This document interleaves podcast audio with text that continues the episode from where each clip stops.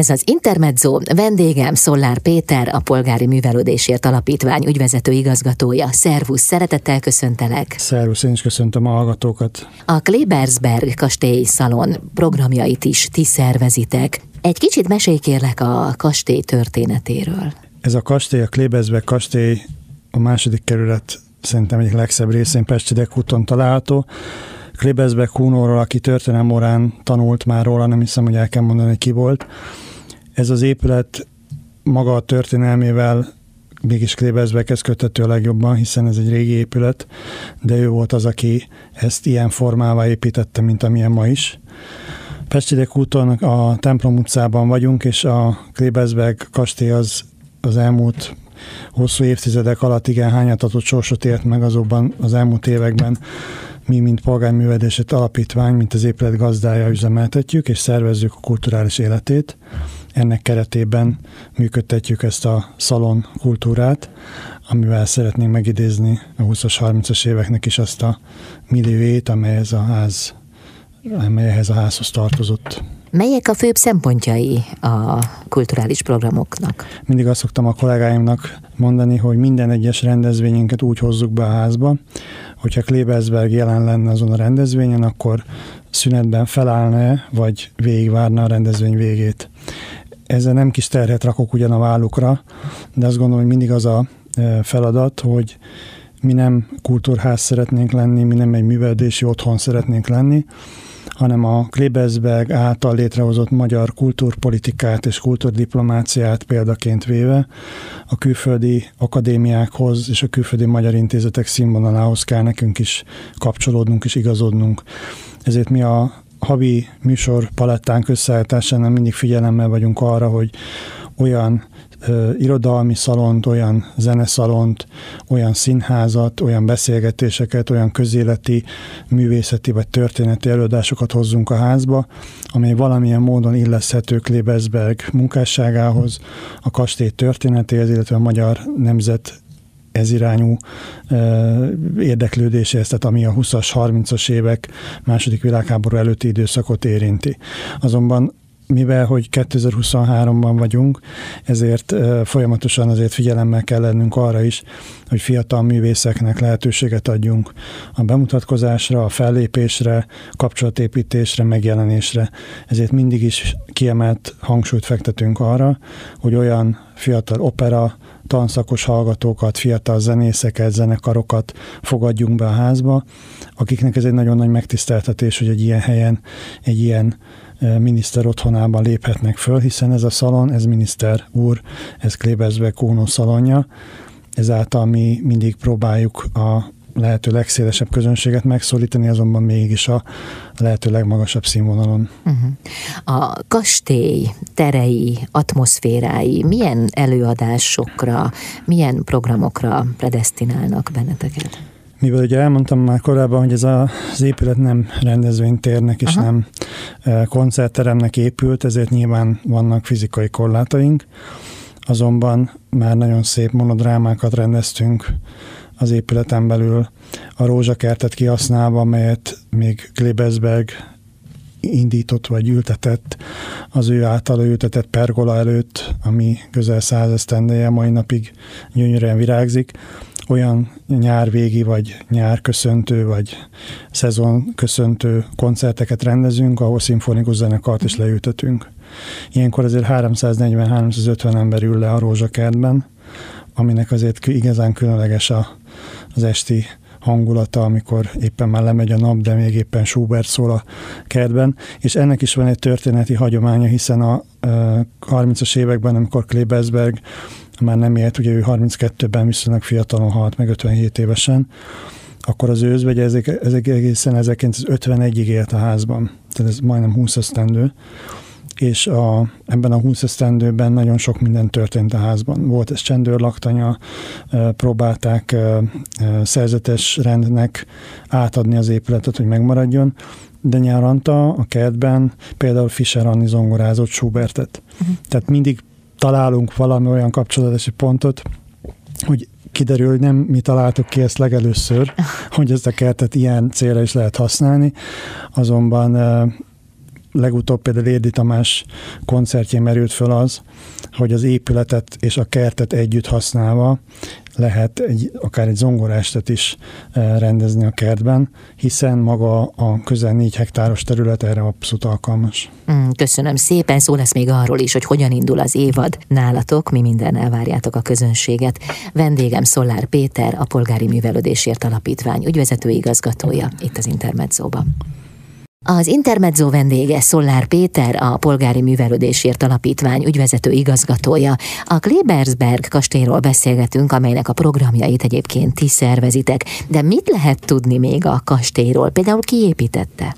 Az épület jelenlegi formáját azt az ezerkilencszáznyolcvanas években érte el, hiszen ez az épület ezerkilencszázötvenegytől kezdve, amikor a magyar állam ezt magáévá tette és a családtól elvette, akkor létrehozott benne pártiskolát, laktanyát, rend, csendő laktanyát, és legvégső formáját, az pedig mint a Rókus Kórház Pszichiátriai Intézete nyerte el.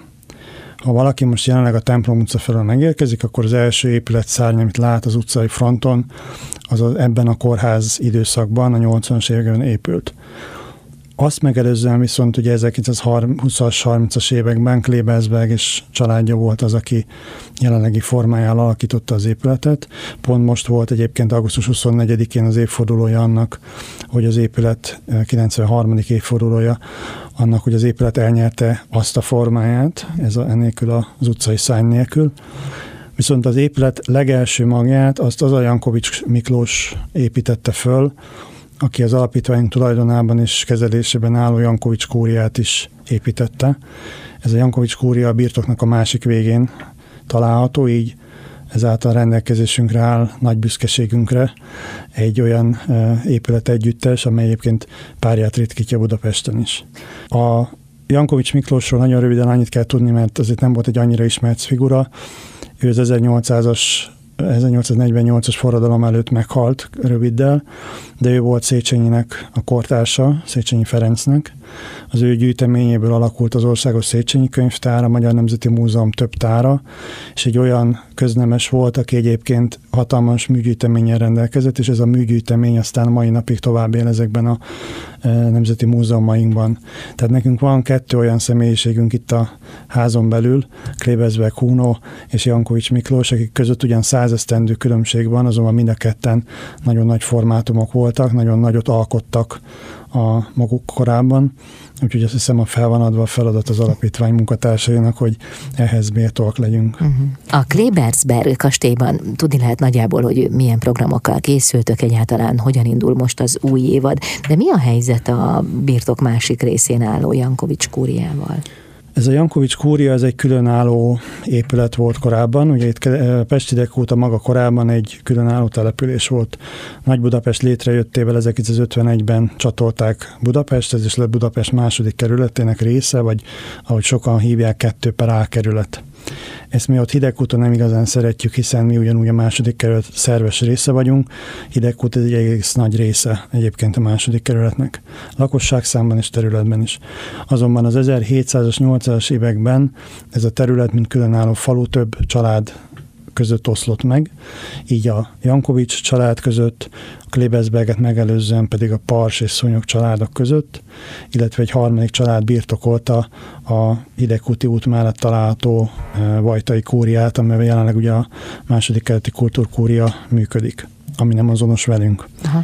Azonban ugye a Jankovics kúria bekerült ugyanúgy az alapítványunk kezelésébe, és mi most ezzel létre tudunk hozni egy olyan kulturális tömböt, vagy egy olyan kulturális birtokot, vagy hívhatjuk sokféle néven, amely, ahogy mondtam, Budapesten is párját ritkítja, és amivel két ilyen nagy embernek tudunk méltó emléket adni, de úgy, hogy egyúttal lehetőséget is adjunk a jövőre nézve, ahogy mondtam, a programok tekintetében, a kulturális központi feladatkörünket tekintve, illetve nem utolsó sorban az, hogy mindig azt szoktam mondani, hogy a, az akkori kornak a tapasztalataiból vonjuk le azt, hogy ma mit tudunk abból mi hasznosítani, és mi az, amit tanulni tudunk abból a korból. Itt ugye eltelt több száz év, hiszen ezerhétszáz, ezernyolcszáz, ezerkilencszázas évekről beszélünk, tehát nekünk az a feladatunk, hogy ebből a közel kétszáz, kétszázharminc esztendőből levonjuk a mai kor tanulságait. Uh-huh. Mi az elképzelésetek? A Jankovics Kúria programjai kiegészítik majd a Klebelsberg Kastély Szalon eseményeit, vagy pedig mondjuk egészen másfajta arculatot terveztek? A két épület azt gondolom ki kell egészítse egymást, mind négyzetméter tekintetében is, de mind funkció tekintetében is, hiszen egy az üzemeltetője, egy a tulajdonosa. Abban az épületben is szeretnénk megvalósítani azt, amire azért, amennyire lehetőségünk engedik, a kastélynál is figyelünk, hogy amikor megérkezik valaki az épületbe, akkor ne egy abszolút modernista épületbe érkezzen. Nyilván a legmodernebb technológiákkal rendelkezünk, azonban a milliója az épületnek az legyen, ami a, ne, a tulajdonosához illeszthető. Uh-huh. A kastély tekintetében a huszas, harmincas évek, míg a Jankovics Kúria esetében az ezernyolcszáznegyvennyolcas forradalom előtti évek, hiszen ez ezernyolcszáznegyvennégyben, negyvennégy-negyvenötben épült épület. Tehát mi azt szeretnénk kialakítani a Kúriában, ha elkészül, hogyha oda valaki most megérkezik vendégként, akkor úgy érezze, mintha visszalépett volna ezernyolcszáznegyvennégybe, és olyan millióben találja magát, olyan környezetben találja magát, hiszen ez egy négy hektáros birtok közepén található, Budapest szélén ugyan, de a vidék elején, uh-huh. mégis azért egy különleges szép helyen. Attól függetlenül pedig ugyanúgy ott is kulturális programokat, közösségi programokat szeretnénk megvalósítani, illetve hát ugye aki az épületet igénybe szeretné venni, annak majd ez is ugyanúgy rendelkezésére fog állni. Köszönöm szépen. Folytatjuk a beszélgetést. Vendégem Szollár Péter, a Polgári Művelődésért Alapítvány ügyvezető igazgatója itt az Intermedzóban. Ez az Intermezzo, vendégem Szollár Péter, a Polgári Művelődésért Alapítvány ügyvezető igazgatója. Beszélgettünk az előbb a Klebelsberg kastélyról, illetve a Jankovics Kúriáról is. Milyen tárgyi emlékeitek maradtak bármelyik helyről? A hosszú harcok alatt sok minden elveszett. Így a Klebelsberg kastély tekintetében, ami talán kiemelendős legfontosabb tárgyi emlékünk, az a klebelsbergi íróasztal. Talán szimbolikusnak is mondható, hogy az elmúlt hatvan-hetven évben nagyjából minden, ami az épület berendezése volt, az szőrén-szállán eltűnt. Azonban pontosan az egyetlen legfontosabb tárgy, az íróasztal maradt meg. Az íróasztal nagyon hosszú időn keresztül a Magyar Nemzeti Múzeum raktárában várta a jobb sorsát, és szerencsénkre idén nyáron megérkezett újra eredeti otthonába, a kastély könyvtárába. Ez ott mai napig is, most is megtekinthető. Ennek majd lesz egy ünnepélyes átadója. Azt gondolom, hogy aki egy picit is ismeri a háború előtti történelmet, az tudja, hogy Klebelsbergnek számtalan olyan intézkedése, programja volt, amely a mai napig érvényes. Nagyon sok olyan volt, amit támadtak, de később meglátták annak a hasznosságát. Én azt gondolom, hogy talán ez az asztal, ugye, hogyha tudna beszélni, ahogy szokták mondani, akkor sok mindent tudna mondani, hiszen ugye ezeknek a terveknek, intézkedéseknek, leveleknek, előterjesztéseknek és egyéb írományoknak a nagy része azért ennél az asztalnál íródott. Van egy könyv, amely Klebelsberg leveleit, illetve sajtó alá rendezett írásait tartalmazza, az utolsó akkordok címmel. Ezt is ennél az asztalnál írta, ez mai napig elérhető a könyvesboltokban. Tehát olyan tárgyi emlékünk, mint például a nem tudom, kedvenc tolla, vagy az étkészletük, vagy hasonlók nem maradtak meg. De azt gondolom, hogy ez a legszebb talán, hogy a legfontosabb utoldarab az megmaradt. És milyen ez az asztal? Ez egy nagyon szép bíder íróasztal egyébként, ami jelenleg kordon mögött megtekinthető a könyvtárban. Ugye ez az kétezer-tizenhétben, amikor az épület, a kastély épület, mint kastélyszálló és rendezvény, kulturális rendezvénytér megújult, akkor egy nap erejéig már itt volt az épületben. De mivel korábban nem volt senki, aki a felelősséget vállalja ezért a bútordarabért, ezért az értékes műtárgyért, ezért ezt a Magyar Nemzeti Múzeum nem hagyhatta itt, és visszavitte a raktárába. Azonban ugye a Polgári Művelődésért Alapítvány a kuratóriumával együtt azt a döntést hozta, hogy ennek az íróasztalnak minél hamarabb vissza kell ide kerülnie. Mi minden jogi, pénzügyi felelősséget és szakmai felelősséget vállaltunk azért, én személyesen is, hogy ez az íróasztal sértetlen állapotban, de az eredeti helyén legyen megtekinthető. Én azt gondolom, hogy egy műtárgy akkor ér valamit, hogyha az a nagy közönség számára megtekinthető.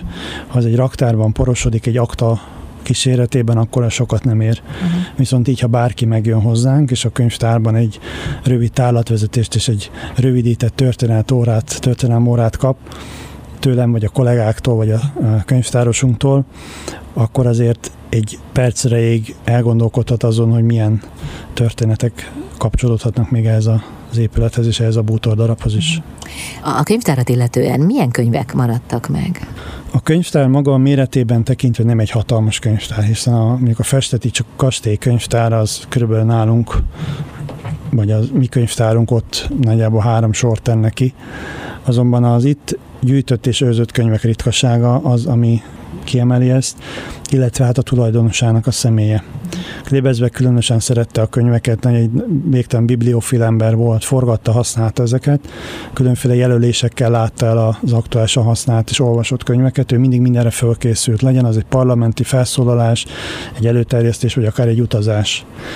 Azonban amikor ugye ezerkilencszázharminckettőben meghalt, akkor tulajdonképpen gazda nélkül maradt a könyvtára is, és az őzvegye Botka Sarolta hosszas tárgyalásokat folytatott az Országos Széchenyi Könyvtár a Magyar Nemzeti Múzeummal arra vonatkozóan, hogy ez a könyvtár egy, az egyben sértetlen állapotában kerüljön megőrzésre.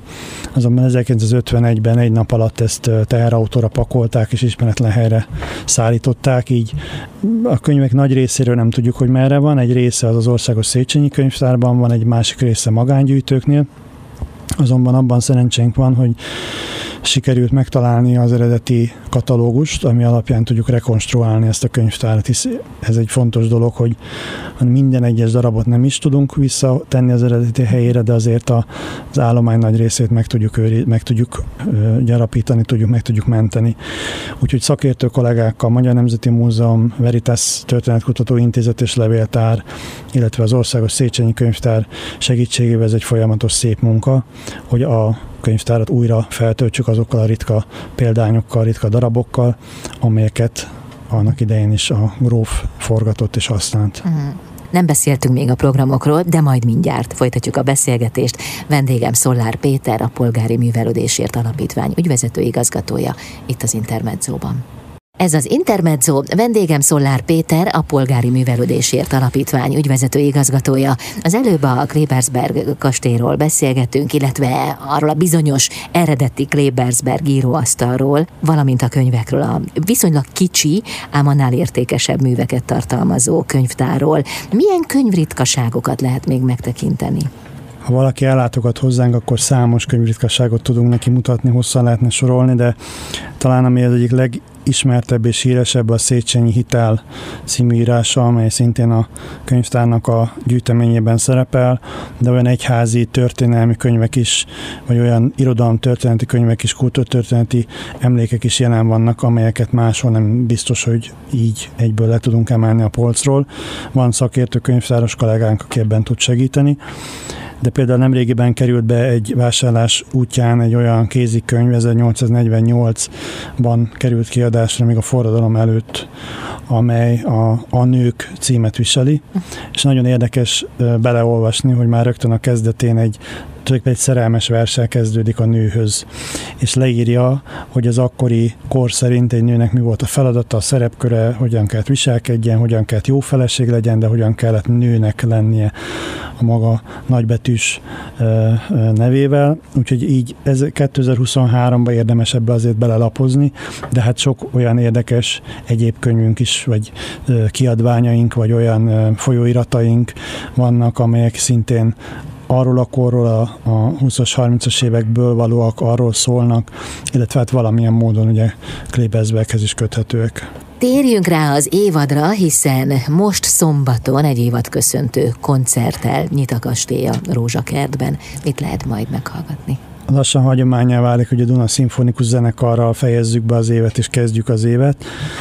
Most szeptember másodikán fél nyolckor is a már említett híres rózsakertünkben a Duna Sinfonikus Zenekar fog egy szerintem ismét nagyszerű koncertet adni, olyan darabokkal, mint Strauss, Respighi, és lesz benne egy kis operett is azért, aki azt szereti, hogy próbáljunk mindenkinek kedvezni.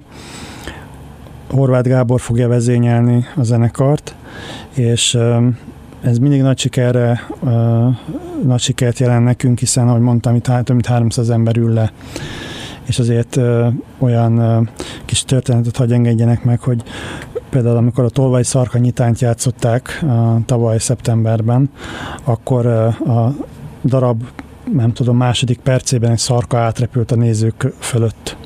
És a mellettem ülő vendégek megijeszték, hogy ezt azért nagyon jól megszervezték, hogy ez pont akkor és pont ott repült el. Nem tudom, hogy idén is tudunk-e valamelyik darabhoz kapcsolódóan ilyen performanszal élni, de bízom benne, hogy a Jóisten velünk van, úgyhogy akkor lesz valami hasonló. De azt gondolom, hogy most sem fog senki hazamenni hát a nélkül. Déli rózsák keringő is felcsendül, valamit majd esetleg keresni, valami rózsacsokor, vagy nem tudom, valami rózsabifó, igen. Lehet ezen még ötletelni. Aztán mi történik a rákövetkező napon, vasárnap? Annyira megörültünk annak, hogy újra kezdjük a kulturális évadot, hogy rögtön egy hétvégén két programot is ajánlunk. A Kanáro nevű, vagy Kanáro koncertet, azért mondom, hogy Kanáro nevű, mert egy igen érdekes formáció ez. Ez egy Django-hoz fűződő stílus, amit ők játszanak, ez tulajdonképpen egy swing és jazz és hát, Django Reinhardt, ennek a igen, műfajnak a szülőatya. Komplex zenekar, viszont szerintem nagyon szépen játszanak, és nagyon e, fantasztikus hangulatot e, csinálnak. A könyvfesztiválon hallottam őket, és onnan e, csaltuk el őket hozzánk. Ez egy teljesen más stílus, mint az előző napi szimfonikus koncert, de amint a riport elején is mondtam, mi próbálunk azért mindenkinek e, valamilyen szórakozást vagy kulturális élményt adni, úgyhogy most itt a kevésbé fiatalok és a fiatalokra számítunk ezen a koncerten. Ez nagyon jó, hogy így mondtad, hogy kevésbé fiatalok és fiatalok. Ez a két kategória van, kész. Más van, nincs. Más nincs. Jövő kedden pedig lesz majd egy beszélgetés, illetve filmbemutató is. Így van, ugye nemrégen volt a páneurópai piknik évfordulója. Ez ugye a, szintén a történelmet szeretőknek nem kell elmondani, mi volt. Ugye ez volt az a momentum, amikor a határnyitás megindult Ausztria és Magyarország között, és ehhez kapcsolódóan lesz egy filmvetítés, ahol be fogjuk mutatni azt a filmet, amely erről a történésről készült, és lesz hozzá egy könyvbemutató, illetve egy beszélgetés, és itt a Veritas Történetkutató Intézet és Levéltár történésze lesz, aki ezt a beszélgetést szakmailag is moderálni fogja. De a gyerekeknek is készültök egy programmal. Így van, ugye mi átlagosan havi tíz rendezvényt készítünk, úgyhogy vagy szervezünk, úgyhogy gyermekeknek is készülünk tizenhetedikén egy kastélymesék programmal. A kastélymesék az már szintén rendszeres, hiszen majdnem minden hónapban van, hol a kertben, hol beltérben. Itt az Arany Szamár Színház, bábszínháznak az előadását fogjuk a gyerekeknek idehozni, ez egy hatalmas élmény. Egyébként nem csak a gyermekeknek, hanem nagyon sokszor a szülők is e, szívesen hallgatják végig. Ez mindig teltházas programunk, és bízom benne, hogy itt is a ház tele lesz gyermekekkel. Hát ha interaktív programról van szó, arról van szó? Nagy részt igen. Akkor... Nagy részt igen. Tehát a mi programunk azért alapvetően nem egy klasszikus katedrai előadás, ahol aha, meghallgatunk valamit, aztán csendesen hazamegyünk, hanem itt mindig van lehetőség az interakcióra, a beszélgetésekre, a kérdésekre. Úgyhogy egy mondatra szabad megemlíteni, hogy ugye szeptember hetedikén akkor külpolitikai szalont tartunk Nógrádi Györgyel. Ő is híresen jó előadó, azonban nagyon szereti, hogyha van kérdés. Főleg a fiatal csinos hölgyek kérdeznek, az különösen. És ezért mindig is az egy feladatunk, hogy ne csak beültessük a nézőket, és aztán utána kikísérjük őket, hanem bevonjuk őket abba az adott előadásba, történeti előadásba, nyilván egy színházba kicsit nehezebb, de azért a végén mindig van lehetőség például a művészekkel találkozni, beszélgetni.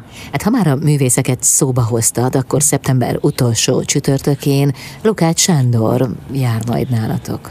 Így van, Lukács Sándor ugye egy igen híres és szerintem nagyon fantasztikus színművész a magyar társadal- színész társadalomnak.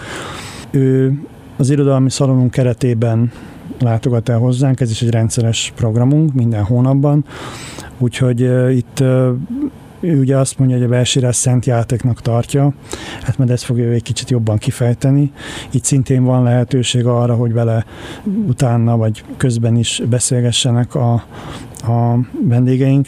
Nagyon fontosnak tartom azt, hogy az irodalmat úgy vigyük közel az emberekhez, a vendégeinkhez, hogy azt élő személyeken keresztül mutassuk be. És, és lehetőséget biztosítsunk akkor, az interakcióra. Aha, igen, akkor közvetlen. Így van. Van-e még esetleg olyan program, amit kiemelnél szeptemberről? Sok programunk van, azonban amit talán szeptember végéről kiemelnék, amit szintén egy állandó programunk, az a Graciózó Zeneszalonunk. Itt szintén mindig igyekszünk fiatal művészeket lehetőséghez juttatni, és most is lesz olyan fiatal művésznek, Deák Andréa Roxannának lehetőségét fellépni, illetve Leocki Hajnalnak és Szakász Zoltánnak, akik azt hiszem, hogy Mozartot és Schubertet fogják egy, megint egy új arcukról megmutatni nekünk. De aki itt a programjaink részletesebben is érdekelnek, azért az a kastélynak a honlapján megtalálja. Egyelőre augusztus vége van, most gyorsan ugrottunk egy nagyot az időben, egy teljes hónapot, azért nagyon remélem, hogy ilyen gyorsan nem múlik majd az idő, mert akkor nagyon gyorsan öregednénk. Bár ahogy mondtad az előbb, csak, hogy is mondtad, hogy fiatalok vannak? Kevésbé fiatalok Na, és fiatalok. Van, helyes. Nagyon szépen köszönöm, hogy Én itt jártál nálunk, és sikeres programokat kívánok. Köszönjük szépen. Szollár Péter volt a vendégem, a Polgári Művelődésért Alapítvány ügyvezető igazgatója itt az Intermenzóban.